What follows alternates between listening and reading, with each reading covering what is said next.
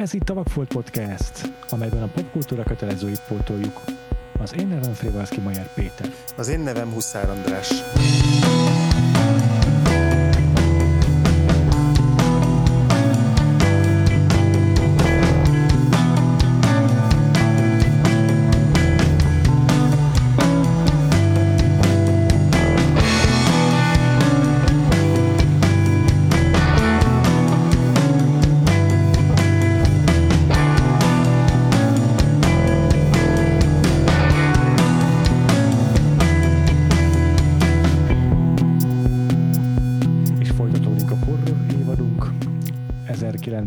1975-be érkeztünk el, tehát nem sokat ugrottunk a Texasi láncfőrészes mészárlás után. Most egyesével, egy, egy, egy évenként ugrunk előre az időben. Viszont tá- távolságra óriásit lépünk, ugyanis átugrunk egy rövid időre erre az epizódra Olaszországba, és megnézzünk egy igazi vérbeli csallót, vagyis egy a horrornak egy olyan alzsánerét, amely kifejezetten olasz filmrendezőkre jellemző.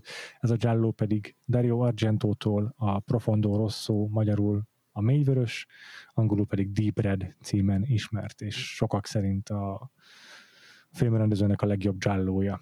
Ugye mi a rendezőtől megnéztük már a Suspiriát a nyáron, ezut- ezúttal viszont egy igazi vérbeli Giallót fogunk, és ehhez is hívtunk vendéget, hogy kicsit kiigazodjunk a műfajon, kicsit kiigazodjunk Argentón, úgyhogy itt ül velünk Szabó Kristóf. Üdvözlök minden kedves hallgatót! Szia Kristóf, köszönjük, hogy elfogadtad a meghívásunkat. Ez az első alkalom, hogy a Vakfoltban hallunk téged, de nagyon örülök, hogy itt vagy, és találtunk egy megfelelő alkalmat, hogy, hogy, hogy, hogy összehozzuk ezt az adást. Igen, Igen, én is nagyon örülök a lehetőségnek, remélhetőleg nem fogok sok hülyeséget mondani. Nálunk többet nem fogsz tudni mondani valószínűleg. Úgyhogy az első, amit, amiben biztos nem fogsz hülyeséget mondani, az az, hogy meg, meg, meg szeretnél kérdezni arról, hogy, a, hogy mi a filmmel a viszonyod, illetve ö, mikor láttad először a mélyvöröst, és, és, és, és egy picit beszélj arról, hogy neked mi, mi, mi a, az Argento élményed. Nos, az én első Argento élményem az egy elég tömény élmény, ugyanis én ezt a filmet egy, egyfajta ilyen Argento filmmaraton keretében láttam. Konkrétan azt hiszem első vagy másodéves voltam az egyetemen, filmszakon, amikor valamiért egyszerűen fejembe vettem azt, hogy én megnézem az Argentónak az összes filmjét, és valamilyen szerencse folytán sikerült is az összeset megszereznem, és ezért én konkrétan az első filmjétől az utolsóig megnéztem az összeset, és így konkrétan lépésről lépésre láttam az Argentónak a fejlődését, a, azt, ahogyan filmről filmre egyre jobban lecsiszolódik a stílusa, azt, hogy maga, magát a zsállónak a zsánerét mennyire erőteljesen formálta az ő elképesztő stilisztikai érzéke, és ezen belül a, a Deep Red, a mélyvörös, az azért is egy különleges élmény számomra, mert számomra ez volt az, az a film, ahol én azt láttam, hogy ez az, az első filmje, ahol az ő stílusa telje, abszolút teljesen kereken jelen van. És én szerintem ez az a film, ahol szóval én szerintem ez a film így a három legjobb filmje közé tartozik, és amikor, és amikor újra néztem úgy pár nappal ezelőtt, ez még erősebben bennem volt. Tehát én úgy vagyok vele, hogy van nap, amikor fölkelek, és úgy gondolom, hogy a Tenebre a legjobb filmje, van nap, amikor fölkelek, és úgy gondolom, hogy az opera, de aztán van nap, amikor fölkelek, és ö, arra jutok, hogy a Deep Red, a Mévrős a legjobb Argento film, és az én ked- személyes kedvencem. Pedig azért egy eléggé prolifikus rendezőről beszélünk, 80 éves most, és a legutolsó filmje az 2012-es talán, szóval azért így masszív filmográfiáról van szó, elég komoly vállalkozás volt neki ülnöd. Ja, akkor így te már a más Giallo rendezőktől, mint te mondjuk Mario Bavától már így láttál filmeket, és akkor az is vonzott benne, vagy inkább, vagy inkább ez volt így az első mély, mély merülésed a Giallóban?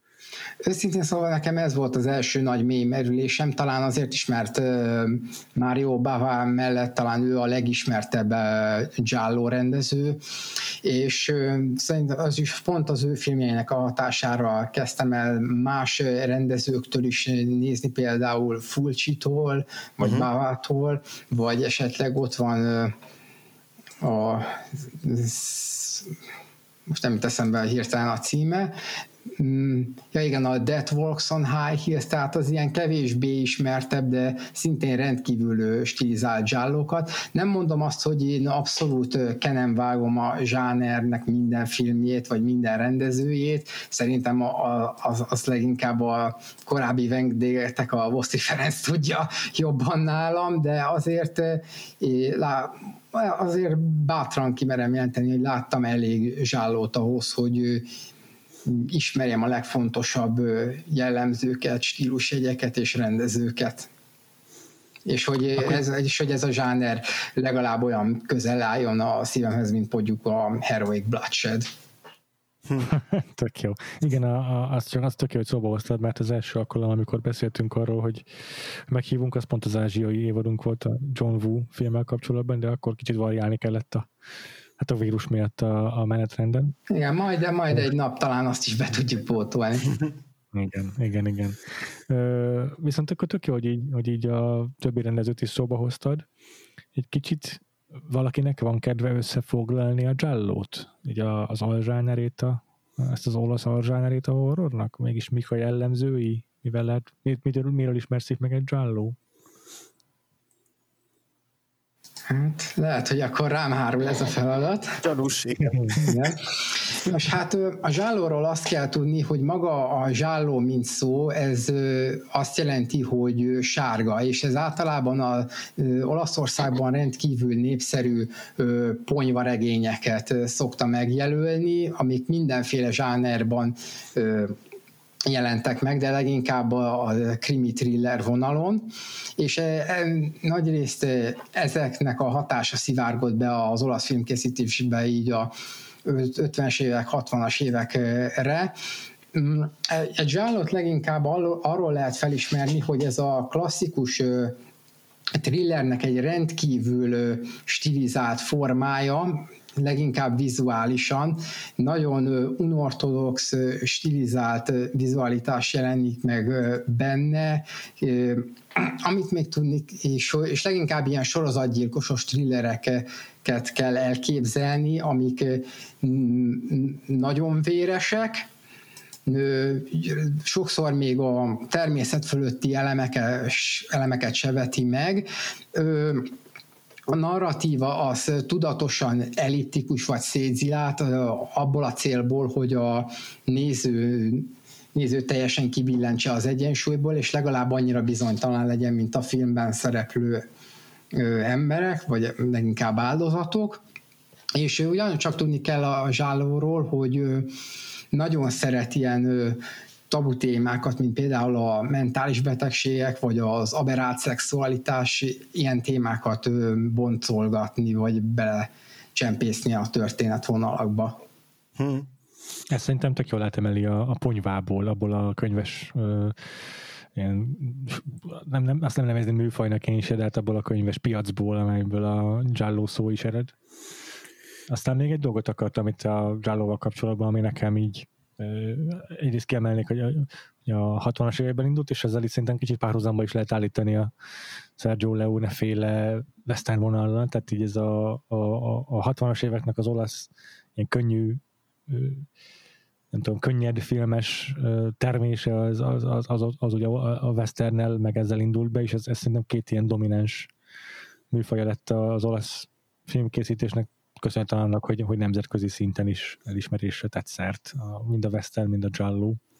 Azért is jó ez a párhuzam, amit hozol, mert ugye a Spaghetti Westernnél, meg a Zsálónál is lehet egy nagyon karakteres rendezőt mondani, akikhez hozzá lehet kötni az elindítást. Ugye ez a Spaghetti Westernnél a Leone, ugye a Zsálónál pedig ugye a Mario Bava. Tényleg, tényleg, ezt tök hogy mondod. Igen, és hogy ezek, nem tudom, hogy nekem csak ez egy ilyen tippem, mert annyira mondjuk olasz filmművészetben nem vagyok mélyen ismerős, de hogy, de hogy én nekem az az ízésem, hogy ezek a filmek ugyanúgy ilyen reakciók, vagy ellenreakciók mondjuk a, arra az olasz neorealizmusra, mint ahogy az olasz neorealizmus volt a, a korábbi ilyen fehér telefonos filmekre, tehát hogy, hogy ott a neorealizmus az így ki akarta vinni a, a mesterséges díszletek közül a filmet, meg itt tényleg a, a csupasz valóságot akarta bemutatni, a, a, az egyszerű ember történetét, és akkor eltelik, nem tudom, pár évtized, másfél évtized kb., és akkor így kialakul ez a két irányzat, az egyik ez a, ez a szupervéres és nagyon operai western, a másik pedig a szintén szupervéres és minden nemében ilyen a mesterségességet kidomborító giallo, tehát hogy nekem így tökre úgy tűnik, mintha itt lett volna pár olyan rendező, aki úgy érzi, hogy én most így nagyon el akarok szabadulni ettől a rögvalóságot filmre vivő irányzattól. Hát lehet, hogy van benne valami, mert, hogy, mert például, hogyha már egy Mario Bava filmet, vagy egy Argento filmet néz meg az ember, az olyan messzire van a realizmustól, amennyire az lehetséges. Annak ellenére, hogy, hogy az Argento filmjei az sokszor a jelenben, a valóságban játszódnak, tehát valós városokban, mégis mikor nézi az ember, akkor folyton az az érzése, mint hogyha kiszakadt volna a valóságból, és egy ilyen nagyon stilizált álrealizmusban lenne, ahol valós helyszíneken mozog, mégis teljesen álom, vagy inkább rémálomszerű az egész. Igen, nekem Igen, jutott eszembe például a, majd nyilván bőve, alaposabban is belemegyünk a, a Profondo Rosszónak a, a világába, de hogy a film eleje felé az a, az a tér, ahol a, ö, ahol az a kis ö, ilyen bár van, ahol zongorista a a, a Carlo, illetve ott van az a, az a szökőkút vagy szobor, aminek a két oldalán egy ilyen hosszas kitartott képen beszélget a, a, a főszereplő. Igen, a igen, igen, az zseniális. És hogy annyira, annyira kietlen, és ilyen, ilyen, ilyen nem is díszletszerű, hanem inkább ilyen kísértett jártának tűnik az a, az a városkép, a, amit ott felvázol nekem, arról inkább mondjuk egy Fellini film jutott eszembe, vagy a Fellini-nek a, a főleg mondjuk egy kés, kései Fellininek a, az ilyen ö, városábrázolása, ami, ami sokkal inkább metaforikus, mint a, mint a valóság, de, de, de egyébként tényleg érdekes a, a, a Profondo Rosszónál, hogy így van egy csomó jelenet, ami meg tényleg ilyen hétköznapinek tűnik ott a, a de mondjuk az újságírói ö, szerkesztőség, ami nyilván az is ott fel van turbozva, de hogy alapvetően az, aznak még mindig köz, több köze van a mi valóságunkhoz. Egyébként nagyon örülök, hogy megemlítetted azt a bárt, ahol a főhős ugye először találkozik a Kárlóval, mert én már legalább háromszor láttam a filmet, de most így a pár nap ezelőtti újra nézésnél jöttem rá, hogy az a bár az egyébként nagyon hasonlít az Edward Hoopernek a nagyon híres képére, a Nighthawks-ra, és a Igen. benne lévő emberek is szinte majdnem, hogy úgy vannak elrendezve, mint a, a híres festményen. Igen. És az is ugye egy nagyon híres stilizált festmény, ami valóságosnak látszik, de az is hiperstilizált, és ugyanúgy a Profondo Rosszónak a képé világa is uh-huh. gyökerezik a valóságban, de mikor kiügyezik, az már a teljes szürrealizmus.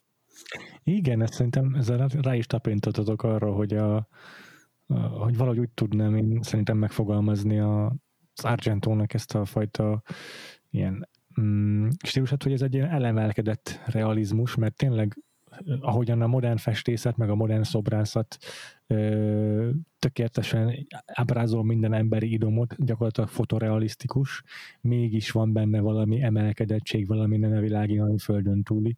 És ugye az például az a, az a szökőkút, azzal a hatalmas szoborral, a Pó ö, folyó ö, szökőkutya, az egyszerűen csak a, a, léptéke miatt lesz egy ilyen elemelkedett, de realista. A, a, a, a festményre, amit elmondtál, ez szerintem is tök igaz. Mm, és akkor a film egyébként is tele van ilyen művészeti elemekkel, művészi képeket, tehát a, a, a festmények rengeteg, rengeteg szerepet játszanak a filmben, szobrok is egyaránt, és, és ezzel, hogy ilyen, ilyen szorosan a motivumává teszi szerintem a különböző művészeteket, vagy a művészetet, ezzel így ezzel így deklarálja ő is, hogy bármennyire is valós helyszínen játszódik a film, meg bármennyire is valós emberek, realisztikus figurák a szereplői, mégiscsak ez egy ilyen valóságtól elemek, elemelt valóság. ahol a művészet és a valóság összeér. Egyébként a, az, az Argentonál, ugye mi, a, ahogy említette a Péter, a Suspiriát láttuk, ami a, a soron következő filmje, tehát a 77-es filmje.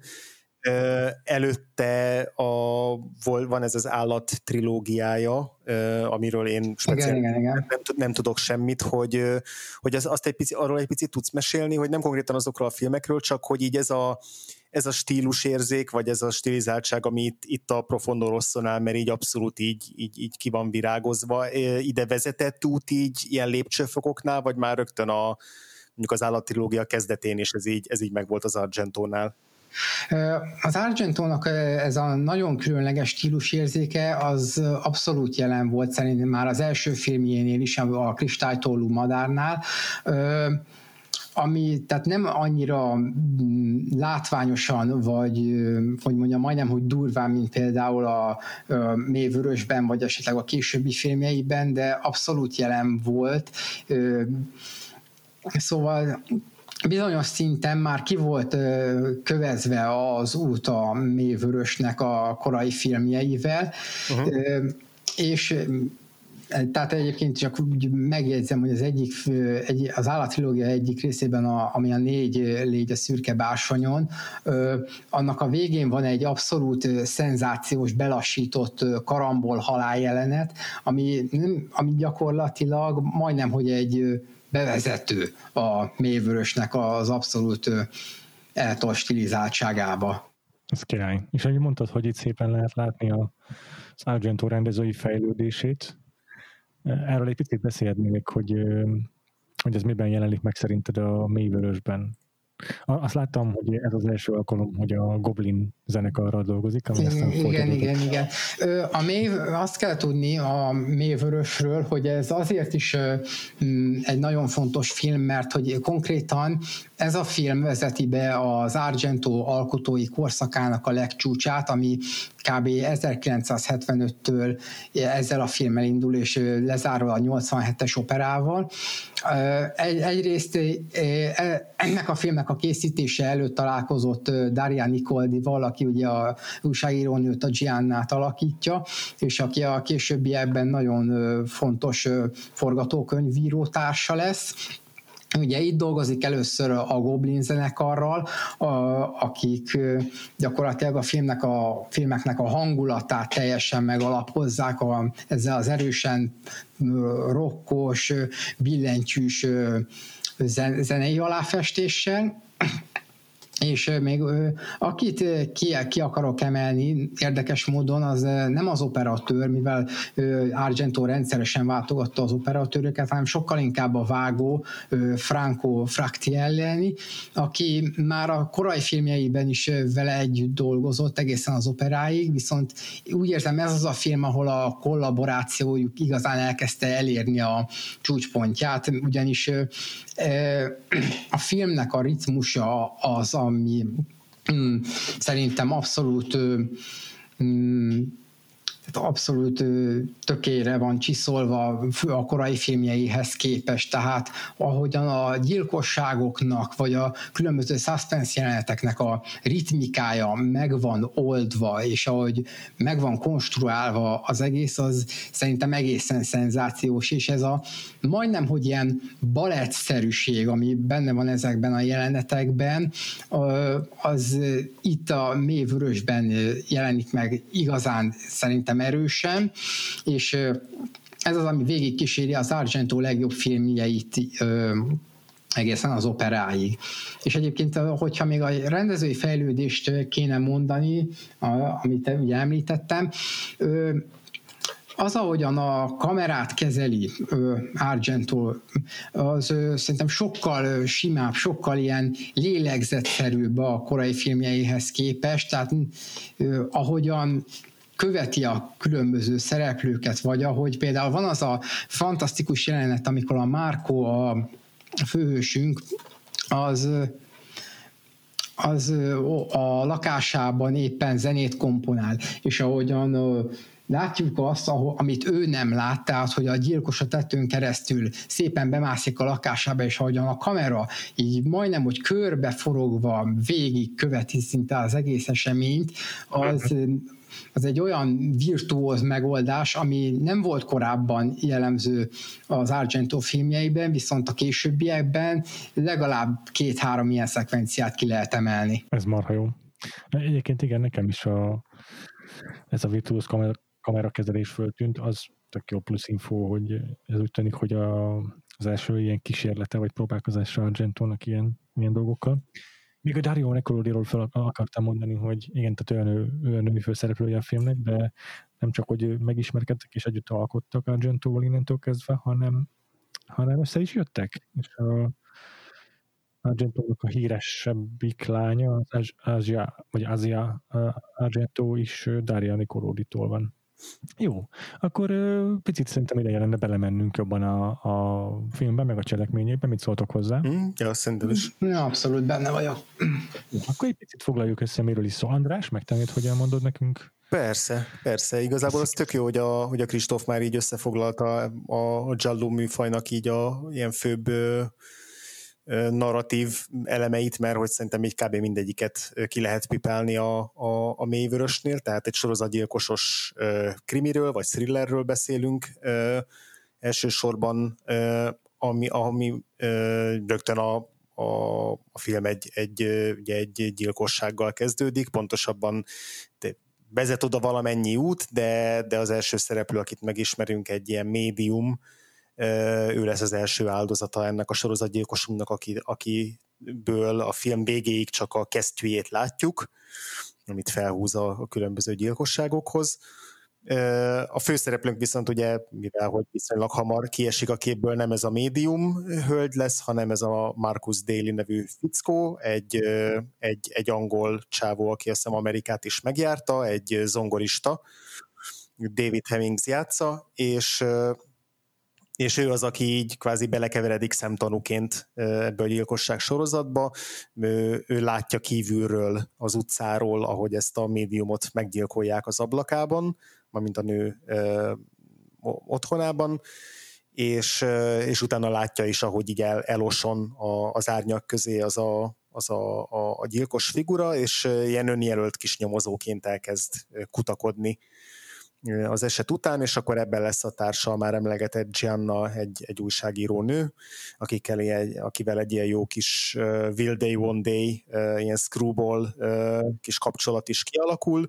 Tehát azért uh, most ennek a horror évadnak én lettem, így uh, úgy tűnik a, a, az ilyen uh, nem tudom, komikus, hogy így minden, minden horrorfilmben megtalálom a komédiát, de mondjuk ebben a filmben szerintem nem volt nehéz, ezt talán még Péter, te is te is elismered, hogy, hogy Argento azért eléggé, eléggé bőkezően méri a, a komédiát, főleg a, Vártam, hogy hány percen belül fogod elmondani nekünk. Én végre büszke vagyok, hogy végre nem kell bizonygatnom az igazamat, hanem, hanem teljesen egyértelmű lesz, hogy itt a, a komikum és a horror az kéz a kézben jár, úgyhogy nagyon boldog vagyok, végre kiteljesedhetek. De ugye az, azért alapvetően nem a, nem a komikus, meg romantikus szerencsétlenkedések, meg bénázások a, a miatt kiemelkedő a film, hanem a, a nagy setpiece miatt, tehát hogy bizonyos időközönként megszólal a Goblinnak a kis progrog zenéje, megjelenik a bőrkesztyű, vagy a kameramozgás már előtte, ahogy Kristóf mondta, így megalapozza azt, hogy itt a gyilkosunk, és akkor jön egy jön egy jó hosszú és nagyon profin felépített és izgalmas és kreatív gyilkosság jelenet, és aztán, hogy haladunk előre a filmbe, meg a nyomozásba, hogy sűrűsödnek a rejtélyek, vagy így kezdenek kiderülni múltbeli titkok, meg így szűkül a gyanúsítottak köre, mert hogy egyre több ö, ember válik áldozattá, így a, az őrületbe is így kezdünk egyre jobban ö, belegyalogolni. Szóval hogy így kb. ez a, ez a filmnek a cselekménye. Természetféletti itt igazából nincsen, csak ilyen múltbéli traumák, ilyen pszichológiai thriller, elsősorban talán csak a médiumot lehet így te valamiféle természet felettinek nevezni, de annak olyan igazán nagy szerepe nincsen, csak a film elején így a, a hangulatot alapozza meg. Tehát szerintem ebben azért nagy a különbség a, a, a Suspiriával szembe, ami meg egy tényleg törölmetszett okkult horrorfilm. Igen, bár azért ez is kacérkodik vele, ugye van ez az okkult, na, okkultista, van ez a médium a legelején, mm. meg úgy azért mm. picit megmagyarázhatatlan a, egy, egy, egy-két dolog a filmben, de csak ilyen Igen, általában, ez, hogyha pszichotrillerekről van szó, akkor általában idegesíteni szokta az embert, hogyha esetleg nincs teljesen megmagyarázva minden, vagy vannak ilyen, hogy mondjam, ilyen vakfoltok, tehát hogy így ez most egy szófordulat volt, tehát ilyen apró lukacsok így a történetnek a szálain, viszont az Argentónál valahogy ezek nem ö, tűnnek annyira szembe, és talán jó, hogy ö, szerintem abszolút jó is, hogy még ö, ny, ny, tehát hogy vannak olyan olyan dolgok, amiket így nem nagyon tud hova tenni az ember, és, de ez is hozzájön az egésznek eh, a teljesen szétesett, szürreális hangulatához, hogy tehát, hogyha például szerintem, hogyha megkérdeznénk Argentot bizonyos dolgokban, hogy ez most forgatókönyv ügyileg ez most hogyan működik, akkor ő szerintem szimplán előhozná így a, a, a, a választ, hogy nem tudom, és nem is érdekel, mert nem ez a fontos. Abszolút, igen. abszolút igen, tehát hogy így tényleg lehetne szőrszálat hasogatni, hogy a, a, az egy, egyik áldozat, aki a, a bepárásodott csempére ír föl valamit, majd utána a, a húzat az így elfújja az, de amikor újra bepárásítják, akkor még mindig ott van az a felirat, tehát hogy nyilván ilyeneken fel, lehet, fel lehetne akadni, de, de ez nem egyáltalán nem az a film, amin, aminél érdemes bármi ilyesmi, vagy ilyen, ilyen gyakorlati praktikumon fennakadni, tehát én, én nem is próbáltam így elkezdeni így összerakni a fejembe egy hézagmentes, hogy na most akkor pontosan mikor, mi történt, és hogy történt, és hogy áll össze lélektanilag, hanem így elfogadtam azt a minimális magyarázatot, amit a film kínált, mert hogy nem ebben van a, az örömforrása, hanem, hanem a, a szórakoztató gyilkosságokban. Igen, és akkor beszéljünk is rögtön a gyilkosságokról. Mit Abszolút, szerintem is. Abszolút. Szerintem, szerintem csak azokról beszéljünk most egy órán keresztül, boldogan és ké- kélyes élvezettel vesézzük ki a gyilkosságokat. Ezt, ezt, ezt támogatom. én, én rögtön azzal kezdeném, hogy, hogy ennyire, ennyire groovy gyilkosságokat még én még sose láttam filmen. Tehát, hogy így a, nekem a, a, a Goblin zené az olyan mértékben hozzáadott ehhez a filmhez, nem 70-80 százalékba, hogy így amint megszólalt az a kis izé groovy, ilyen progrock, funkos izé, zenei betét, ami a gyilkosságot jelezte előre, már így izé ültem így, vagy, vagy így ülve így elkezdtem táncolni, így csápoltam, de tényleg én, én ilyen lelkes az iránt, hogy mindjárt jön egy kis gyilok, rég, rég nem voltam. Úgyhogy ez a, a táncolható gyilkosság jeleneteknek a, a non plus ultrája. Hát, akkor azt megjegyezném, hogy akkor a 82-es tenebrét nagyon, de nagyon fogod élvezni, mert az is nagyjából ugyanígy épül fel, mint a mélyvörös, csak meg, megmerem kockáztatni talán még virtuózabb módon. És egyébként tényleg az Argentóra nagyon elképesztő az, hogy így a, a zsigeri, brutális erőszakot úgy képes fölvenni, hogy annak egyszerűen hogy majdnem, hogy művészi mélysége van, hogyha lehet egy ilyen majdnem, hogy furcsa paradoxont mondani. Nekem, nekem is basszus ezt tetszett, meg ez, ez, ez ragadott meg benne a filmben a legjobban, hogy ezek a egyébként full véres és kegyetlen és viszonylag jól kitalált gyilkolásos setpiece ezeket olyan menő zene festi alá, hogy nem az ugrik be róla, hogy most így megfagyjon az erejében a vér, nem egy olyan zenét fest alá, vagy a zenével festi alá, amit így a horrortól elvárnál, hogy, hogy minél inkább a film hatással alá kerülj, vagy nem a, nem a hagyományos ilyen ijesztő, félelmet keltő, feszültségteremtő zenét használja, hanem egy olyan zenét, amitől így elkezdesz így, ez a film ez így rokkol, hogy így ez az, ez figyeld, ez olyan királygyilkosság lesz, hogy most együtt kell szórakoznunk rajta. Abszolút, igen, teljesen.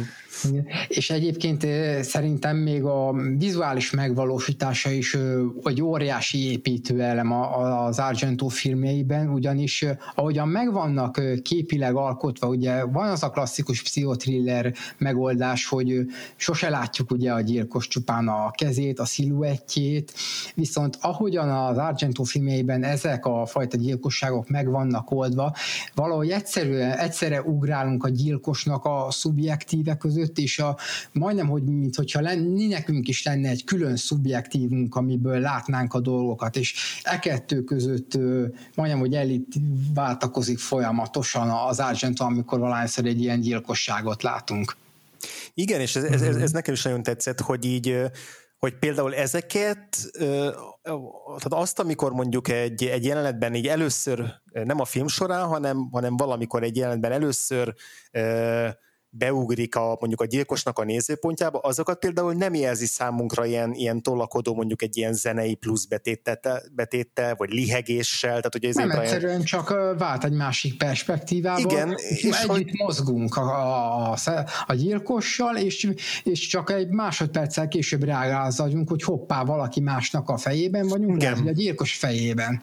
Abszolút, igen, és még amikor mondjuk csak meg is figyel valakit, és és mondjuk egy, egy még el se indul a kamera, hanem csak egy olyan szögből veszi mondjuk a beszélgető szereplőinket, ami már valamennyire ilyen voyeurisztikus vagy leselkedő, és akkor rögtön jön az a gondot, hogy na, csak most akkor, most akkor ez kinek a szemszöge, most hogy is nézzük, és nekem ez tényleg tetszett, hogy mondjuk a Brian De Palma csinálja azt rengetegszer, hogy akkor is szuszok hangosan a kamera, meg a gyilkos, tehát hogy így lehet hallani, hogy most akkor ez, ez valaki, amikor megmozdul a kamera, és nekem tökre tetszett az, hogy, a, hogy az Argento az, en, az az nem használ ilyen plusz elemeket, hanem, hanem pont ez a bizonytalanító faktor, hogy nem, nem fogod tudni száz százalékig megmondani, hogy most már a gyilkos szemén keresztül nézel le, de, de erős a gyanúd. És akkor ez a bizonytalanság így, ez, ez, ez, ez így tök sokat ad hozzá a filmhez, ez egyetértek. Egyébként ez, a, e, amit az András említett, ez a voyeurisztikus megfigyelő elem, ez, ez szintén egy nagyon fontos építőelem az Argentónál, ez egyébként szerintem már az első filmjénél, tehát a Kristálytólú madártól kezdve egy ilyen visszatérő motívum, és tényleg azt tudom mondani, hogy hozzátesz ehhez a teljesen elbizonytalanító hangulathoz, hogy egyszerűen legalább annyira nem vagy biztos a látottabban, mint a, mint a főszereplők. Tehát, hogy igazából az is egy nagyon fantasztikus megoldás az Argentótól, hogy azt gondoljuk, hogy esetleg hogy vizuálisan vagy mentálisan többet tudunk a főszereplőnél, de valójában sose tudunk többet nála. Tehát mindig vele együtt velük együtt éljük át, hogy most éppen mi történik. Hm. Ez adja szerintem a filmnek főként a horror faktorát, nem? Hogy így azért, tehát nem azt, nem azt mondom, hogy a gyilkolás jelentek azok abszolút csak szórakozás, és, és, és nem tudom, nem lehet rajta igen, az, az abszolút bizonytalanság, tehát hogy igazából sose tudod, hogy, tehát hogyha először látod, akkor egyszerűen nem fogod tudni betippelni előre, hogy mi lesz az, amit a film eléd dob. És ez szerintem ez egy nagyon ügyes megoldás. Ja, ja. Ha már itt szóba hoztazok ezt a voyeurizmust, akkor azért kiemelném a John Carpentert is, mert saját bevallása szerint óriási hatással volt ő rá a Deep Red, tehát a mélyvörös, a Halloween film készítéséhez, és azért abban is, abban meg pont benne van, amit az András mondott a De Palmáról, hogy így a kamerával együtt szuszog a, a kamera nézőpontját képviselő szereplő, de, de ez a megfigyeléses dolog, ez abszolút szerintem akkor onnan, onnan hozta Carpenter, innen hozta Carpenter. Hát igen, hogyha Halloweenról van szó, akkor konkrétan lehet az egész nyitó jelenetet mondani, ami konkrétan tényleg ugyanazt csinált, mint az Argento, csak egy amerikai közegben. Aha, totál. Igen, igen, igen. És akkor most már tényleg beszéljünk a gyilkosságokról, mint egyes is. Kicsit elkanyarodtunk. Nem, ez tök jó, tök jó, hogy ezeket így előre szerintem körbe írtuk, körülírtuk. Na de akkor mindenki vajon szint, kinek mi, melyik a kedvenc gyilkossága a filmből? Hát, én elősen ingázok a nyitó jelen, a nyitó gyilkosság között, amikor ugye a Helga Ullmann az konkrétan egy húsvágó bárda, gyakorlatilag felszeleti a, szeleti a gyilkos, és úgy ér véget konkrétan, hogy az ablaküvegen keresztül fejjel előre esik, és nyakkal előre a, az ablaküvegre, az ez egy abszolút ikonikus kép. A másik pedig az szerintem amikor a, a, azt a professzort uh-huh. nyakon szúrják a késsel, ugyanis van az a, ez, ez az elképesztő snit, amikor látjuk, hogy szuper közeliben szinte valahol, szinte lezuhan a penge egyenesen a nyakba. Hát meg, meg nekem, nekem az a kedvencem a, a professzornak a kinyírása, már csak azért is, mert ott jön a semmiből elő az a, az a, kis bábú. Az, az a kis bábú, ami, ami a, az egyetlen igazán ilyen full tehát ilyen, ilyen iszonyatosan ijesztő jelenet a filmben, vagyis legalábbis számomra az volt az az ilyen, ilyen teljesen hideglelős pillanat, de az, az, az, nekem ilyen, az nekem ilyen nagyon David Lynch Abszolút, nem tudom, nekem is. Mulholland Drive, Inland Empire jellegű David Lynchet idézte, amikor így a, a sötétből, a, a nyugalomból, csendből egy ilyen teljesen random bábú így elő, elő úszik velünk szembe, az nagyon para. Hát már csak azért is, ahogyan meg van világítva a, a jelenet, és tényleg a, úgy így, így nem várod, tehát ami, az a legkevésbé vársz, azt hirtelen így az arcodba dobja a film. És egyébként, egyébként engem is csúnyán elkapott az a jelenet most így az újra nézéskor, ezt abszolút őszintén bevallom. Ja, igen, tehát addig igazából nem utal semmi arra, hogy itt ilyen, ilyen jellegű ö, eleme is lesz egy gyilkosságnak, mert hogy látjuk mindig kitéve a kis kellékeit a gyilkosnak, a kis bábukat, meg kis figurákat, de, de ez így szerintem teljesen váratlan, amikor megjelenik ez a kis motorizált uh, ilyen bábú. Hasbeszélő bábú. Igen, nem igen a hasbeszélő bábuk amúgy is mindig. pontosan. Mindig, mindig nagyon hátborzongatóak. Az, az, az, az, semmit nem kell csinálni vele, az már akkor is, akkor is nagyon para lesz. Igen, én is a professzornak a halálát pontosan a hasbeszélő bábú miatt szerettem volna kiemelni, de azért a filmnek a har- top három gyilkossága közül a harmadik számomra mindenképpen a forró vizes, mert az meg egyszerűen ö, egy kreatív, kreatív gyilkolási mód. Igen, és, és kölcsönvette egy amerikai film, vagy amerikai horror, nem valamelyik folytatás, most nem tudom írtam, hogy Halloween, oh. vagy, vagy Péntek 13, de vala, olvas, hogy valamelyik horror folytatás az, az egy az egybe ezt átvette, nem? Nem tudom, Kristóf, ezt nem, nem, nem tudom, hogy azt most nekem se jut eszembe hirtelen, hogy ez melyik esetleges amerikai horrorfilmben köszön vissza. Abban viszont abszolút egyetértek, hogy a forróvizes jelenet is egy pokolian erős jelenet, már csak azért is, mert bizonyos szinten nekem az volt a, a legbrutálisabb egyszerűen nem tudom azért, mert voltak esetleg ilyen forrázásos baleseteim, de hogy messze azt tűnik így a legkegyetlenebbnek az összes közül. Igen, valószínűleg azt szerintem is azért, mert hogy így azt nem tudom, azt tudjuk a legjobban elképzelni, hogy velünk is megtörténik, vagy Igen. ott van a legtöbb ilyen saját tapasztalatunk, mert uh, szerencsére egyikünk se tudja, hogy milyen, amikor egy böllérkést így belénk mártanak, de, de valamiféle forrázási élményünk már szerintem mindannyiunknak volt, és az, a, meg, meg az így nem tudom, maszkmesteri munkában is szerintem nagyon jó. Igen, igen, egy, tehát, hogy tehát, hogy van a, abban a jelenetben nem csak stilizáltság van, hanem tényleg valami elképesztő zsigeri nyers kegyetlenség is, ami tényleg, tehát hogy ott nem csak bámulunk és ámulunk azon, hogy ez a gyilkosság milyen jól meg van csinálva, hanem ott egy kicsit azért kiráz minket a hideg, hogy itt tényleg egy pszichopatával áll szemben a főhősünk.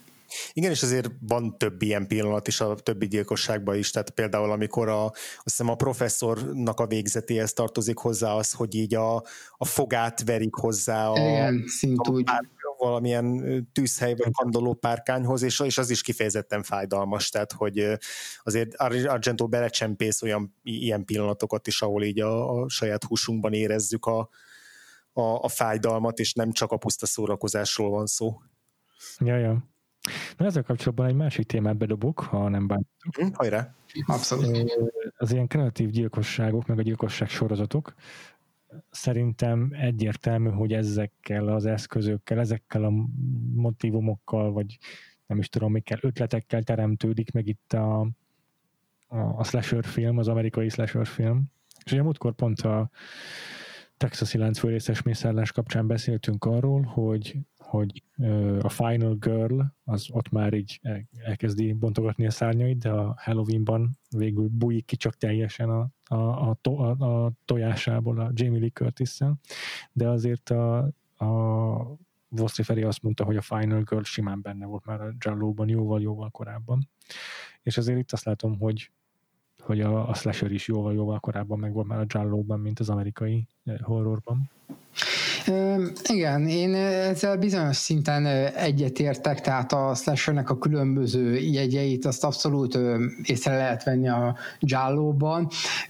A különbség a két zsáner között az szerintem alapvetően stiláris, tehát hogy a Giallo-nak van egy nagyon észrevehető, tehát egy nagyon elkülönítő stílus vizuális megvalósítása, tehát hogy ezek a nagyon szürrealisztikus, eltúlzott képek, színek, belassítások. A slasher az alapvetően sokkal nyersebb, zsigeribb, brutálisabb, tehát ott a hogyha már csak a gyilkosságokat is nézzük, akkor a, a slasher az kifejezetten a, sok hatásra megy rá, tehát hogy minél brutálisabban forduljanak ki a belek. A Giallo-nál azért mindig van egyfajta távolságtartás, tehát bármennyire is brutális, azért átfedi egyfajta ilyen stilizációs aura ezeket a gyilkosságokat, tehát hogy meg hát ugye persze azt is meg kell említeni, hogy mm, tehát, hogy kontinentális elkülönítés is van a két zsánár között, hiszen a zsáló az alapvetően egy olasz műfaj, a slasher meg alapvetően egy amerikai műfaj. Vannak, szerintem biztos vannak ilyen amerikai Giallo próbálkozások, most így hirtelen nem tudok mondani egyet, és olasz leserből is biztosan van 50, de azért, hogyha ezt a két zsánert említjük, akkor ez a két külön ország jut eszünkbe. Ez, ez, az, az, az, most, hogy így mondtad, Kristóf, ez, ez nálam is így bennem volt, hogy, hogy amit a gyilkosságokról most mondtál, hogy itt van egy ilyen eltávolító hatás így a, a stilizáció kapcsán, hogy, hogy ez szerintem azt is eredményezi, hogy, hogy azért, azért is tudunk szerintem most így beszélgetni arról, hogy úgy, de izgik ezek a gyilkosságok, még ha ki is emeljük mondjuk a zsigerebbi részüket, mert hogy, mert hogy azért nekem a, a, a, a mélyvörös is egy ilyen mese marad alapvetően abban az értelemben, mint ahogy a Suspiria. Tehát, hogy egy ilyen, Igen. egy ilyen, egy ilyen tündérmese a maga összes perverziójával és brutalitásával, de hogy de hogy tényleg olyasmi, ami, mint egy ilyen bőrkötéses könyv, amit így, amit így be lehet csukni, és aztán fel lehet tenni a polcra. Tehát, hogy nincs egy ilyen ö, utóhatása, mint mondjuk a Halloweennak, ö, a, hogy, így, hogy így kinézek az ablakon, és így, és így, és így beleborzongok abba, hogy mi van, hogyha az én ablakom alatt is ott áll a, ott áll a maszkos gyilkos. Tehát, hogy ilyen érzésem egyáltalán nincs a, a, a mélyvörös kapcsán, mert hogy annyira mesei és fantazmagórikus, vagy fantasztikus az egész. Tehát igen, tehát el, el van távolítva a Giallo a valóságtól, tehát hogy tulajdonképpen itt folyton az, az van súlykolva nekünk, tényleg ez a rémmese jelleg, amit mondtál, csak nem annyira erősen, mint például a Suspiria, vagy esetleg az Inferno esetén, de uh-huh. például az, hogy például ez a film Rómában játszódik, amely a világ egyik legzsúfoltabb városa, és gyakorlatilag szinte egy abszolút üres tereket lát az ember a 90%-ában, ez már egy ilyen eltávolítás, hogy itt azért egy, hogy mondjam, egy másik dimenzióban vagyunk, nem a Aha. sajátunkban. Abszolút, igen, igen. Ja, ja, igen, ezt a, ezt a jó példára. Meg hát az, hogy rengeteg olyan ö, távoli képpel játszik, nagy, nagy, nagy terekkel, nem csak a, a városban járkálva, hanem így az épületekben is nagyon sok ilyen, ilyen nagy teret használ. Ezt szerintem emel egyet ezen a, a, a léptékén a filmnek, vagy nem tudom ezt, ezt, ezt hogyan, de hogy van egy ilyen hatása ennek, hogy mit tudom én, amikor a, David Hemmingset látjuk egy szobában ücsörögni egy íróasztalnál, akkor azt is ilyen parami távolról veszi fel, és ilyen nagy tereket Ki van tágítva egyszerűen minden ebben a filmben, tehát sokszor még a legkisebb szobáknak is olyan, tehát úgy vannak beállítva, mint hogyha egy óriási csarnokban lennénk. Tehát például igen, igen. Már például csupán az, ahogyan van például a nyitós táblista előtt van egy ilyen flashback, flash forward bevillanás ugye arról a gyilkosságról, ami beindítja majd az, ezt az egész későbbi gyilkosság sorozatot, az uh-huh. egy ilyen alsó beállításból van megoldva, és az is olyan, mint hogyha egy ilyen óriási kilométeres távolság lenne a véres kés és a két cipő között, ami, amit látunk. Meg, meg igazából, meg ugye említett a, ugye a szobros jelenetet, amikor a Kárló és a fősünk beszélget, és, és, és a, az például szerintem ez egy nagyon kreatív átugrása a klasszikus nit ansnit féle beszélgetésnek, ugyanis az Argentónak elég egy nagy távoliból megoldani azt, hogy a, a szobor két végéből beszélnek egymással. Igen, és, hmm. még, és még vicces is lesz a jelenet, mert, hogy, mert hogy így nem tud elmenni a csávó, mert mindig, mindig utána szól még valamit, és ez a, ez a klasszikus jelenet, hogy mind átéltünk így valamikor, hogy így már és mind, mind a két oldalán voltunk már ennek a beszélgetésnek, annak is, hogy így már indulnánk el, de még, még huszadszor is utánunk szól valamit a, a másik ember, és akkor már így próbálod jelezni, hogy te már igazából rég a, nem tudom, a, a, a tér másik oldalán vagy, vagy a, a szoba, szoba, vagy az ajtóban állsz, és így jeleznéd így, hogy de én most már mennék, de a másik még akkor is akar mondani valamit, meg ugyanez fordítva is, hogy te még, te még te, neked most ezt muszáj megkérdezned, és nem tudsz foglalkozni azzal, hogy a másik az már rég el akar menni, akkor hogy kiabálnak egymásnak, meg így izé nem, nem, nem hallják pontosan, hogy mit mond a másik, szóval ez kifejezetten, kifejezetten szórakoztató jelenet.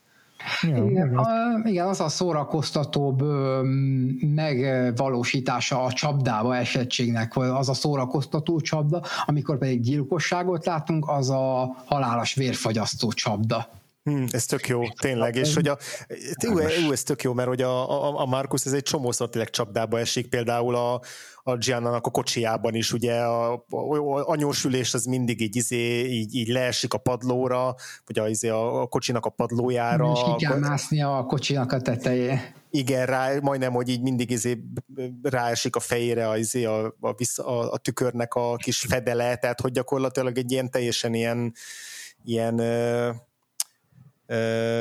megalázó helyzetbe kerül mindig abba a kocsiba. Szerintem arról is beszéltünk majd egy kicsit bővebben a, a, így a nemi szerepekről a két főszereplőnek a, a, a kapcsolatában, mert ez így tök érdekes a Markusnak így a, a karaktere, hogy ő, ő, ő mint a, a férfi főhős, aki folyamatosan ilyen, ilyen, ilyen szexista dumákat nyom, hogy ő valójában folyamatosan így meg van alázva a film minden percében. Abszolút.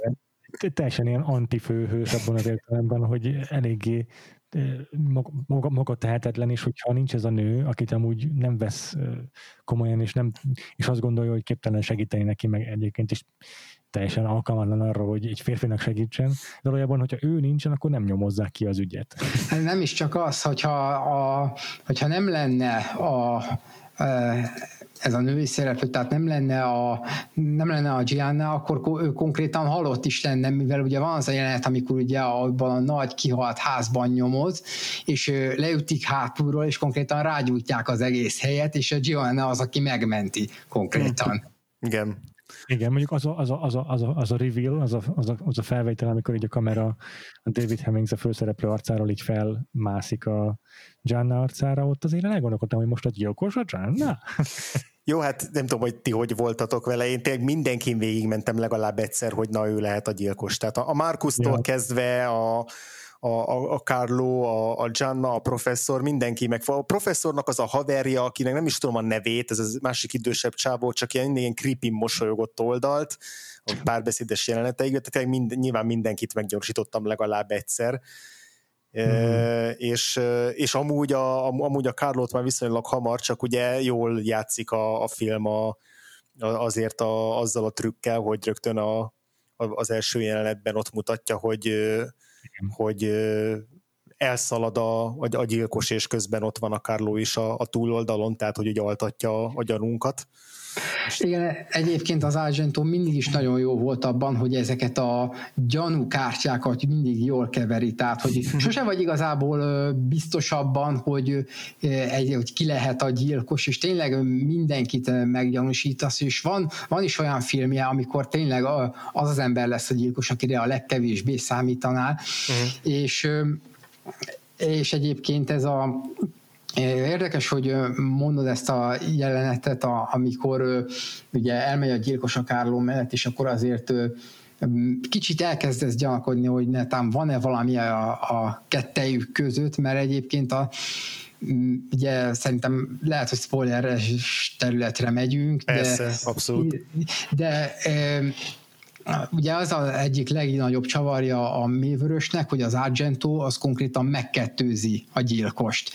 És ebben a tekintetben nagyon is érdekes újra és újra nézni a filmet, hogy gyilkosságok tekintetében, mert az első gyilkosság, ugye, amikor a Helga Ulmant megölik, ott abszolút tudjuk, hogy ki a gyilkos, viszont a többinél már azért kicsit előjön az a kérdőjel, hogy ez most a, az eredeti gyilkosunk követi el, vagy a Kárló követi el.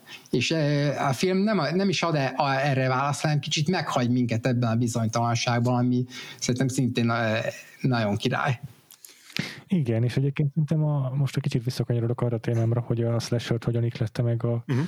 csalló. Szerintem az egész végül a Wes Craven féle sikolynál tetőződik be, ahol ahol rejtélyé válik a főszereplő kiléte. Hiszen a slasherben általában közismert a film első pillanatától, hogy akkor a, mit tudom én, a körkmaszkos magas fickó a munkásruhában, vagy a, az álmokban megjelenő olvatarcú fickó, vagy a, vagy a tehát mindig vagy pedig a hokimaszkos csávó.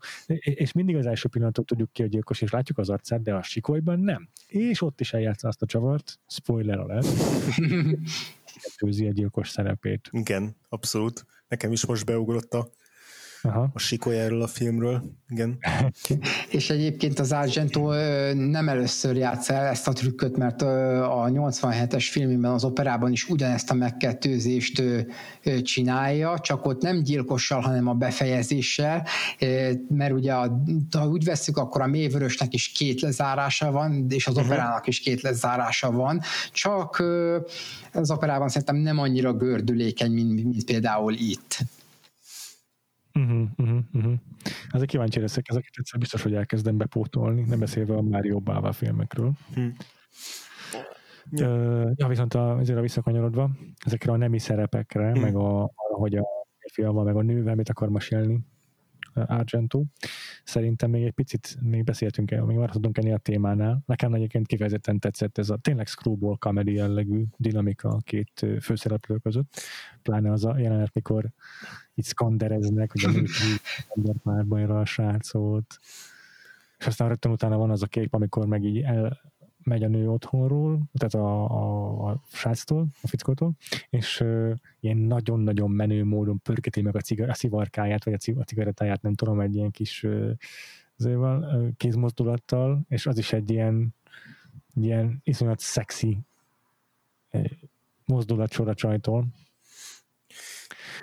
csajtól. Szerintem itt ügyesen um, keveri ezeket a kártyákat az Argento, és ugye a végén tulajdonképpen azzal, hogy a, hogy a, fél, a főszereplő, a Hemmings abban is téved, hogy ki a gyilkos, azzal megint csak azt húzza alá, hogy a David Hemmings karaktere az folyamatosan megvan róla győző, vagy a film végére meggyőződik arról, hogy a Carlo lesz a, a gyilkos, és, és hogy itt is van egy ilyen gyengesége, vagy egy ilyen rossz prekoncepció, hogy biztos a férfi volt a gyilkos, holott nem, hanem, a, hanem a, az, izé, az anyukája, az idősebb, egy nő.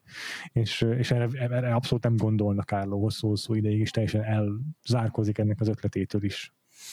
Hát itt is van szerintem egy ilyen, egy ilyen Mondjuk azt azért nagyon ügyesen oldja meg az Argento, hogy hogy egyrésztről mi sem gondolunk arra, hogy a Kárlanak az édesanyja az, aki a valódi gyilkos, hiszen konkrétan csak egy jelenetben látjuk, ahogy a népen próbálja pátyolgatni, meg, meg aztán van az a jelenet, amikor ugye mm, az első gyilkosságnál, amikor berohan a David Hemmings a, a lakásba, és ahogyan így a kamera végig megy a különböző folyosókon, akkor konkrétan ott egy pillanatra látjuk, de nem látjuk. Tehát mi is konkrétan ugyanakkor jövünk rá, hogy ott volt a Kárlónak az édesanyja, amikor a David Hemmings rájön. És ez tényleg csak egy olyan apróság, amit csupán többszöri új, újranézéssel szúr csak ki igazán az ember. Tehát a, tényleg szó szerint elrejti a képbe az Argento a, a gyilkost. Igen, igen, azt mindig is visszanéztem tényleg, és tényleg volt. Igen. Pedig amúgy tényleg már a, a, a nyitó flashback alapján igazából ki lehetne sakkozni, hogyha mondjuk már így ráfókuszálunk a Carlóra, mint hogy akkor ő, ő volt a kisgyerek annak idején, és akkor így onnan igazából így, út, így utólag visszatekintve már nem kéne olyan sok logikai ugrást tennünk, hogy, hogy eljussunk a, mm az anyjához, de hogy így benne még a vége felé is az volt, mielőtt a, a, a Markus rájött volna a valódi csavarra, hogy így akkor ez most egy olyan film lesz, ahol így tényleg így gyakorlatilag így sútba kell dobni azt, hogy az elején láttuk, ahogy a Carlo meg a gyilkos egy helyen van, mert, mert tök mindegy. Tehát, hogy benne megfordult még ez is, hogy az Argento annyira szarik a, a, a logikára, a, izé, a, a vizualitás kedvéért, hogy még ezzel se foglalkozik, és hogy ténylegesen a Carlo lesz majd a, a gyilkos, szóval hogy így, ne, így, így, nem számítottam arra, hogy ez például, hogy, hogy ezt meg fogja magyarázni valamivel egy újabb fordulattal, szóval az, azért működött nekem főleg a vége fordulat, mert, mert azt hittem, hogy ő így ő így nem, nem, nem foglalkozik ezzel, hogy, hogy ennek ilyen airtightnak kell lennie. Ja. Hát általában nem foglalkozik azzal, hogy airtight legyen, de azért egy minimális belső logikája azért a sztorinak van, és egyébként amit mondtál azzal a nyitó jelenettel kapcsolatban, hogy ha arra ráfókusz, fókuszálnánk, akkor abból esetleg ki tudnánk hámozni, hogy akkor pontosan ki lesz a gyilkos az Argento tudatosan dobja nekünk ezeket a félinfókat, amiket aztán majdnem szinte el is felejtünk a film közepén, és csak később jövünk rá, hogy kulcsfontosságú pillanatok voltak. Tehát, hogy egy ilyen tudatos tehát, hogy az orientációnkat a történetbe tudatosan, folyamatosan csavarja és tekeri erre, arra. Ja, abszolút, igen nemi szerepeknél maradva pár gondolat marad bennem. Az egyik az, hogy szerintem az is aláhúzza Markus, tehát a David Hemmings karakterének az ilyen kicsit nem tudom. Maradok. Igen. Igen, igen. Hogy ami volt át. Igen, igen, hogy amikor elmegy először Carloshoz, akkor ugye nem ő nyitja az ajtót, hanem egy androgyn, androgyn csávó. És itt szerintem ott annyi van, hogy, hogy Markus azt hiszi, azt hiszi, hogy az egy nő és így visszafordul egyből az ajtóból egy zavart arccal, és csak azt nagyon neki, hogy ez nem egy nő. Tehát szerintem tényleg kicsit, kicsit, kicsit ilyen, ilyen ebben a, a, az Argento féle világban azért a, a, az Argento féle modern gondolkodáshoz képest a Markus karaktere nem tart még ott. és ez, ez szerintem egy ilyen, ez egy tök, tök okosan ábrázolt ilyen apróság a filmben. Igen, ahhoz képest, hogy ugye zongorista, de hogy ő egy ilyen, egy ilyen konzervatívabb zongorista. Tehát hogy rögtön az elején el is hangzik a Carlo való beszélgetésüknél, hogy a Carlo az, aki így aki így mindenhol fellép, meg így a bárban szedegeti össze magának az aznapi vacsorára, vagy drogra, vagy akármire valót, és a, a, a Markus meg, a, meg az a profi, aki a, aki a tényleg a legelegánsabb izé, zenészekkel együtt játszik ilyen izé, míves helyeken, tehát hogy ő, a, ő az ilyen elit, viszont ebből fakadóan meg ő aztán végképp alkalmatlan arra, hogy itt elmerüljön a mondjuk a, a, a ilyen gyilkosoknak a pszichológiájába, tehát hogy ő így, ő így tényleg ez egyáltalán nem fog érteni. És ő, ő a művész, a, aki konkrétan belekerül a, a mocskos proli világba, és abszolút nem találja a helyét. De egyáltalán nem, igen. El is hangzik ugye ez a mondat, hogy, hogy a jazzről van szó az elején, és akkor így a, a jazz a bordélyházakból jött.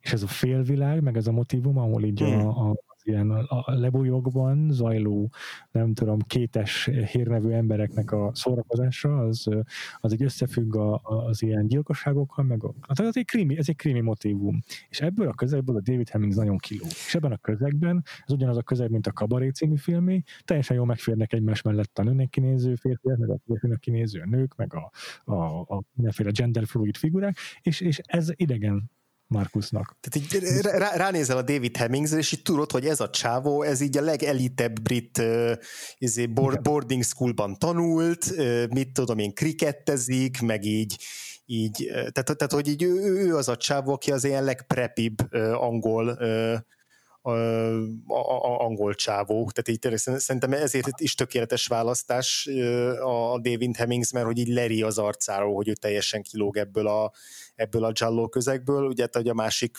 pedig, ami, ami szerintem teljesen ö, szándékos volt, hogy a, a leghíresebb filmje az az Antonioni féle nagyítás, a maga voyeurizmusával, tehát én biztos vagyok benne, hogy az Argento erre is akart így kacsingatni, amikor őt castingolta. De hogy ettől függetlenül is tényleg tök jó erre a szerepre ezzel az ilyen szőke Paul McCartney fejjel.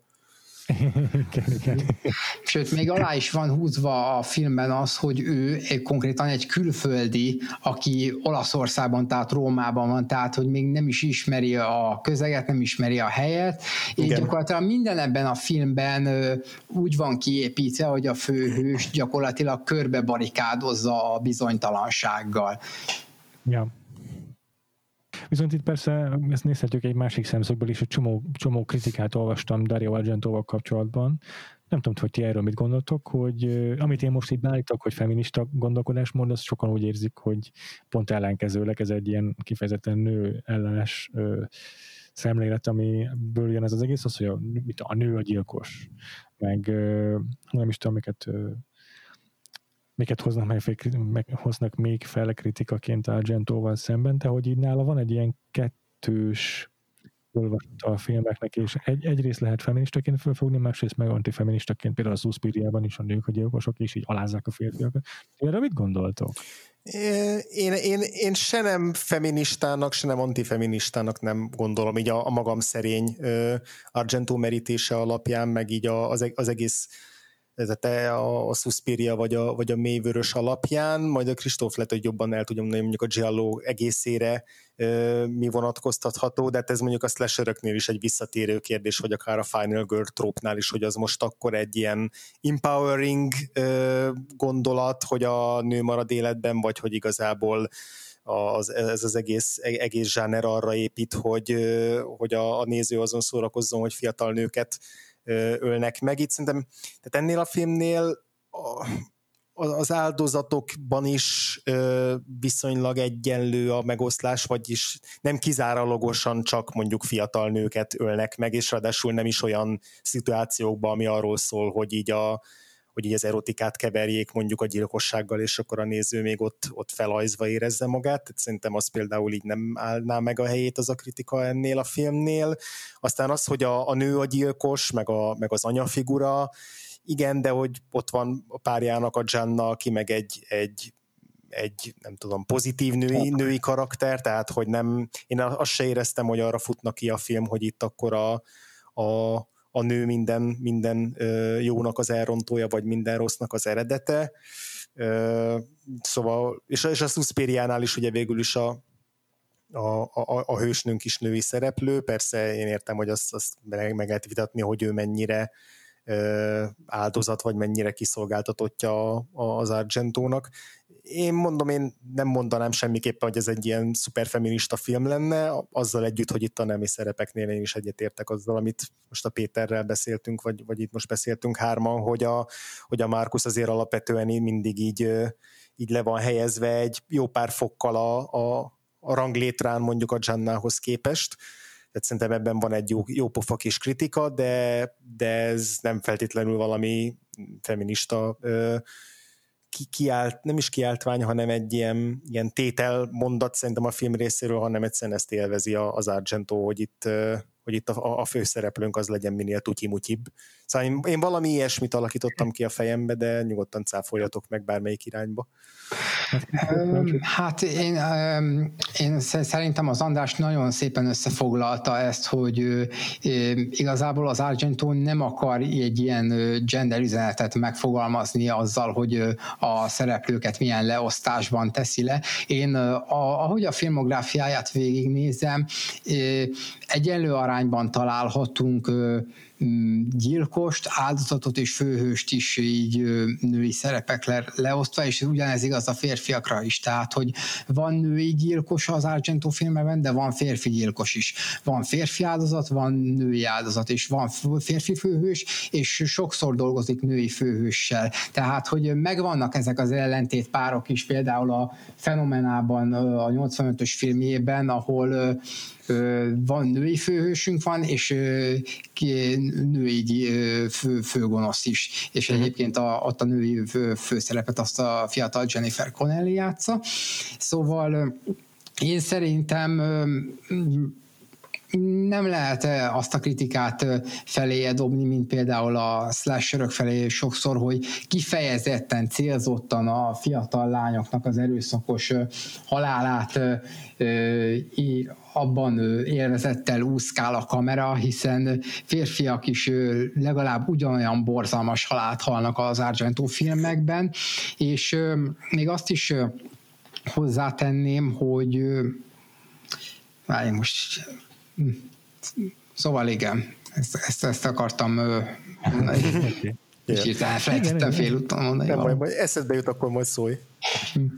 Egyetértek én is teljesen veletek. Még azt is szeretném azért hozzátenni, azért nem is ezt kérhetjük számon szerintem, vagy azért nem szeretném két számon kérni a Argenton, hogy foglaljon állást genderügyben, mert az, azért a Giallo a nevéből eredően egy ponyva műfaj, és a ponyvának meg egyszerűen Abszolút. alapvető része ez, része ez hogy, hogy, hogy izgalmasnak találja a non-standard nemi szerepeket, és hogy megcseréli a szerepeket, vagy, vagy, vagy, vagy, vagy de kicsit a ponyva ilyen szempontból inkább tekint, nincs, nem mindig van tekintettel a, feltétlenül arra, hogy valami politikai korrekt, politikailag legyen korrekt.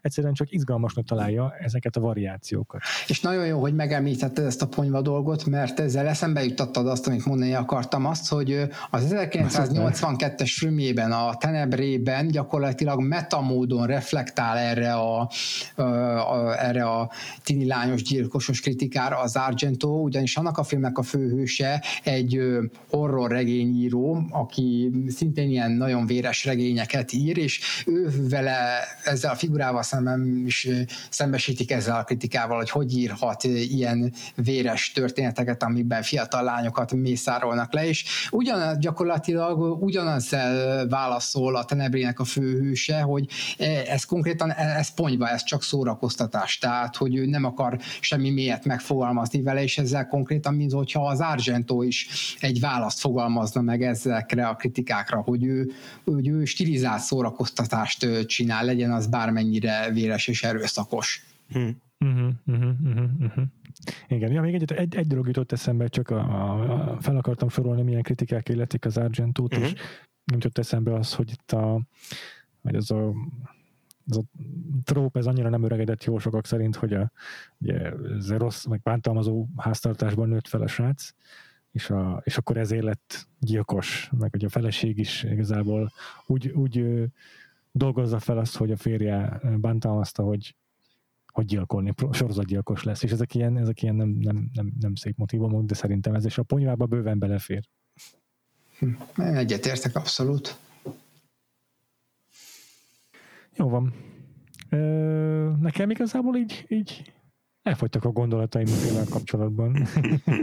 Én még annyit hozzátennék, hogy szerintem ugye a filmnek a címe az Deep Red, tehát mélyvörös, és Aha. hogy a filmnek a legutolsó zárós nyitje, ahol konkrétan egy nagy vértócsát látunk, amiben visszatükröződik a fősünknek az arca, és ez konkrétan az egész képet így beteríti, ez szerintem ez egy ilyen nagyon szépen megoldott mm, vizuális megjelenítése magának a címnek és a, a, a filmnek az egész tematikájának. Uh-huh, uh-huh, uh-huh, Tehát, hogy igen. még ilyen finomságokat is bele, bele tud csempészni az Argento, amit nagyon becsülök benne. Uh-huh. Apropó, ha már itt szoboltad a vöröset, akkor ez most eszembe jutott még egy gondolatot. Ja, a, az, hogy tényleg milyen, milyen, milyen látványosan élénk az a vörös szín, amit használ főleg a művérhez Argento, és egyből beugrott róla, meg így tök jó, hogy szóba is kerül egy kicsit az, hogy hogy ők aztán később a Argento együtt dolgozott George A. Romero-val, egy, egy, egy megtetszett egymásnak szerintem a filmográfiájuk, vagy hát inkább, inkább úgy, hogy Argento karolta fel Romero-t, és ugye a, a Dawn of the Dead, az már egy közös produkció, mm. és azért arra is tökre igaz, meg tökre jellemző volt ez, a, ez az élénk, nagyon, nagyon harsányvörös vérhasználat. Hát a, a vöröset Argento mindig is nagyon harsányan használja legyen, az használja azt mondjuk mondjuk vér esetében, vagy esetleg ilyen szobát bevilágító fényként, elég csak a Suspiriának a tényleg ilyen ritkítóan, hát folytogatóan erős vörös színeire gondolni, de sokszor szokta azt is használni, hogy a magát a, a vért használja, hogy beterít egy ilyen tiszta felületet, például a fehéret, például, tehát például, hogyha a tenebrét megnézi az ember, ott rendszeresen visszatérő motivum az, hogy a vérnek a vöröse, a fehéret, azért érintetlenséget, tisztaságot azt be, bemocskolja és beszennyezi. Nagyon jó, aha. A Romero csak azért hoztam egyébként szóba, mert a mert ők aztán azt hiszem még később is így, így, így munkakapcsolatban maradtak, és, és a Tom Savini is osztoztak, aki a Romero-tól jött, a Romero-nak volt a maszkmestere, vagy vizuális trükkmestere, és uh, aztán később készítettek filmet együtt az Argentóval is, tehát itt tök jó volt. Ez, igen, igen, igen, az azt hiszem a Két gonosz szem című 90-es antológia horror. Uh-huh, uh-huh, uh-huh, uh-huh és uh, ugye a Dawn of the Deadnek is van két kiadása, van egy európai, meg egy amerikai, és az európainak a produkciója jött igazából Argento felett, és én szerintem azt láttam, mert ha jól emlékszem, én azt láttam, amiben a Goblin zenéje szól. Mm. és az csak az európai terjesztésbe került, és ezt az Argento tette bele, és azt hiszem, hogy ráadásul az Romero után kívül, vagy hát az ebben nem vagyok teljesen biztos már. Egy picit, picit még beszéltünk igazából, ha gondoljátok Argentónak a későbbi karrierje, karrier későbbi szakaszáról is. Igen, én igazából arra vagyok kíváncsi, hogy itt most az adás során szerencsére jó pár filmcím elhangzott az Argento életműből, így a Kristóf által, amik így szerintem így minket is, meg esetleg a többi Giallótól eddig idegenkedő hallgatónkat is így tudják így kalauzolni. Hogy én azt olvastam, hogy így a, ez az Argentónak a karrierjében van egy ilyen lejtmenet szakasz, hogy ezt te mennyire látod így? Van-e egy olyan pont, ahonnan kezdve igazából mondjuk kezdenek nem jóvá válni a filmek, vagy ez igazából nincs így? Hát azt kell mondjam, hogy ugye 80-as évek után már kezd beállni egy ingadozás, tehát az opera utáni első filmje, a Trauma, az szerint, amiben az, az az első film egyébként, amiben a lánya, az Ázsia Argento is játszik, az szerintem egy elég gyenge film. Azután viszont tudott javítani a Stendhal szindrómával, meg a Sleepless, az Álmatlanság című filmjével, amik nem annyira jók, mint a 70-es, 80-as években készült film de azért bőven nézhetőek, viszont azután már egy elég durva minőségbeli zuhanás van a filmjeiben, hmm. tehát például a Könnyek anyja, vagy a, az a Dracula filmje, az már szinte és sajnos már tényleg a nézhetetlenségek a határát súrolják. Uh-huh. Ú, basszus. Csak hogy ez kár. Akkor mi, mivel érdemes vigyáznunk? Csak azért, azért is kérdeztem. Igen. Hogy ha... Szóval, szóval azt, azt tudom tanácsolni, hogy az opera után a Stendhal szindrómát meg az álmatlanságot tudom őszinte tiszta szívvel ajánlani. Utána már csak, hogyha ilyen nagyon ilyencek vagytok, vagy esetleg szeretik a, szeretitek a fájdalmat. Jó, oké. Okay. Jó van, köszönjük szépen ezeket a tippeket. Megint csak újabb évadra elegendő pótolni valóval gyarapodtunk, mint múlt héten, amikor Vosztri Feri elmondta nekünk Toby Hooper filmográfiáját. és hát nem tudom, még bennetek maradt gondolat a filmmel, vagy Argentóval kapcsolatban, amiről nem beszéltünk? Hát most így hirtelen nem jut eszembe semmi. Jó, nekem se, szerintem. Akkor nagyon-nagyon köszönjük, hogy vendégeskedtél nálunk, Kristóf. Abszolút. baromira. Abszolút, igen. És tök jó kép alakult most már így ki a Giallóról, meg Argentóról is, úgyhogy köszi szépen. Hát én is köszönöm a lehetőséget, és hogy volt lehetőségem egy kis fejtágításra. ez nálunk mindig, mindig elkél ez a, ez a, ez a, ez a, ez a, ez a, a tudás, ez a, az adottság. Jó van, és akkor bízunk benne, hogy a jövőben is fogjuk még hallani a hangodat itt a Vagfolt podcastban. Mi pedig, András, jövő héten mivel fogunk foglalkozni? Azt hiszem, hogy most már elhagyjuk a 70-es éveket, és 1980, ha jól tudom, Én is így emlékszem. Check, csekkold azért még közben, de így emlékszem, hogy, hogy vérfarkasos terepre fogunk tévedni. 81-et írok, írtam Aha. fel. Úgyhogy igen, 81-ből rögtön két filmet fogunk megnézni, és az első valóban egy vérfarkasos témája lesz, úgyhogy végre a kedvenc szörnyetegem, szörnyetegemmel foglalkozhatunk. Ez a film pedig a, az egy, egy amerikai vérfarkas Londonban. Pótoljátok a klasszikusokat. Uh-huh, így van. Abszolút, úgyhogy ez lesz a következő, addig viszont minket megtaláltok Péterrel közösen a, a, a vakfoltpodcast.hu, illetve a Facebooknak a Vakfolt Podcast része alatt Letterboxdon is fönn van a Vakfolt, illetve a Twitteren is, szerintem mindenhol megtaláljátok, hogyha beírjátok, hogy Vakfolt vagy Vakfolt Podcast, uh-huh. illetve mi külön-külön is fent vagyunk Twitteren, engem a Gains alá, alsóvonás, Pétert pedig a Freevo két evel és egy óval név alatt találhatnak meg. Kristóf, téged hol követhetnek a, a hallgatóink, hol olvashatják az írásaidat, a gondolataidat? Az én írásaimat két helyen is lehet olvasni, a filmtekercs.hu-n és az epic. frissen indult epic.hu-n. Továbbá én is fönn vagyok Letterboxdon, és Twitteren dupla Vortex felhasználó név alatt. Szuper. Szuper. András is publikál az epic.hu-ra, meg a Recorder magazinba, illetve a recorder.blog.hu-ra, uh-huh. ahol meg is tudtok nézni, hogy hol lehet elérni ezt a magazin nyomtatásban. Uh-huh. Én meg nem publikálok sehova. a legkényelmesebb és a legboldogabb életmód. Jó van, köszi még egyszer Kristóf, hogy velünk voltál, várunk Mi vissza. köszönöm. És uh, mi pedig jövünk a jövő héten a bérfarkasokkal, addig is sziasztok! Владивосток.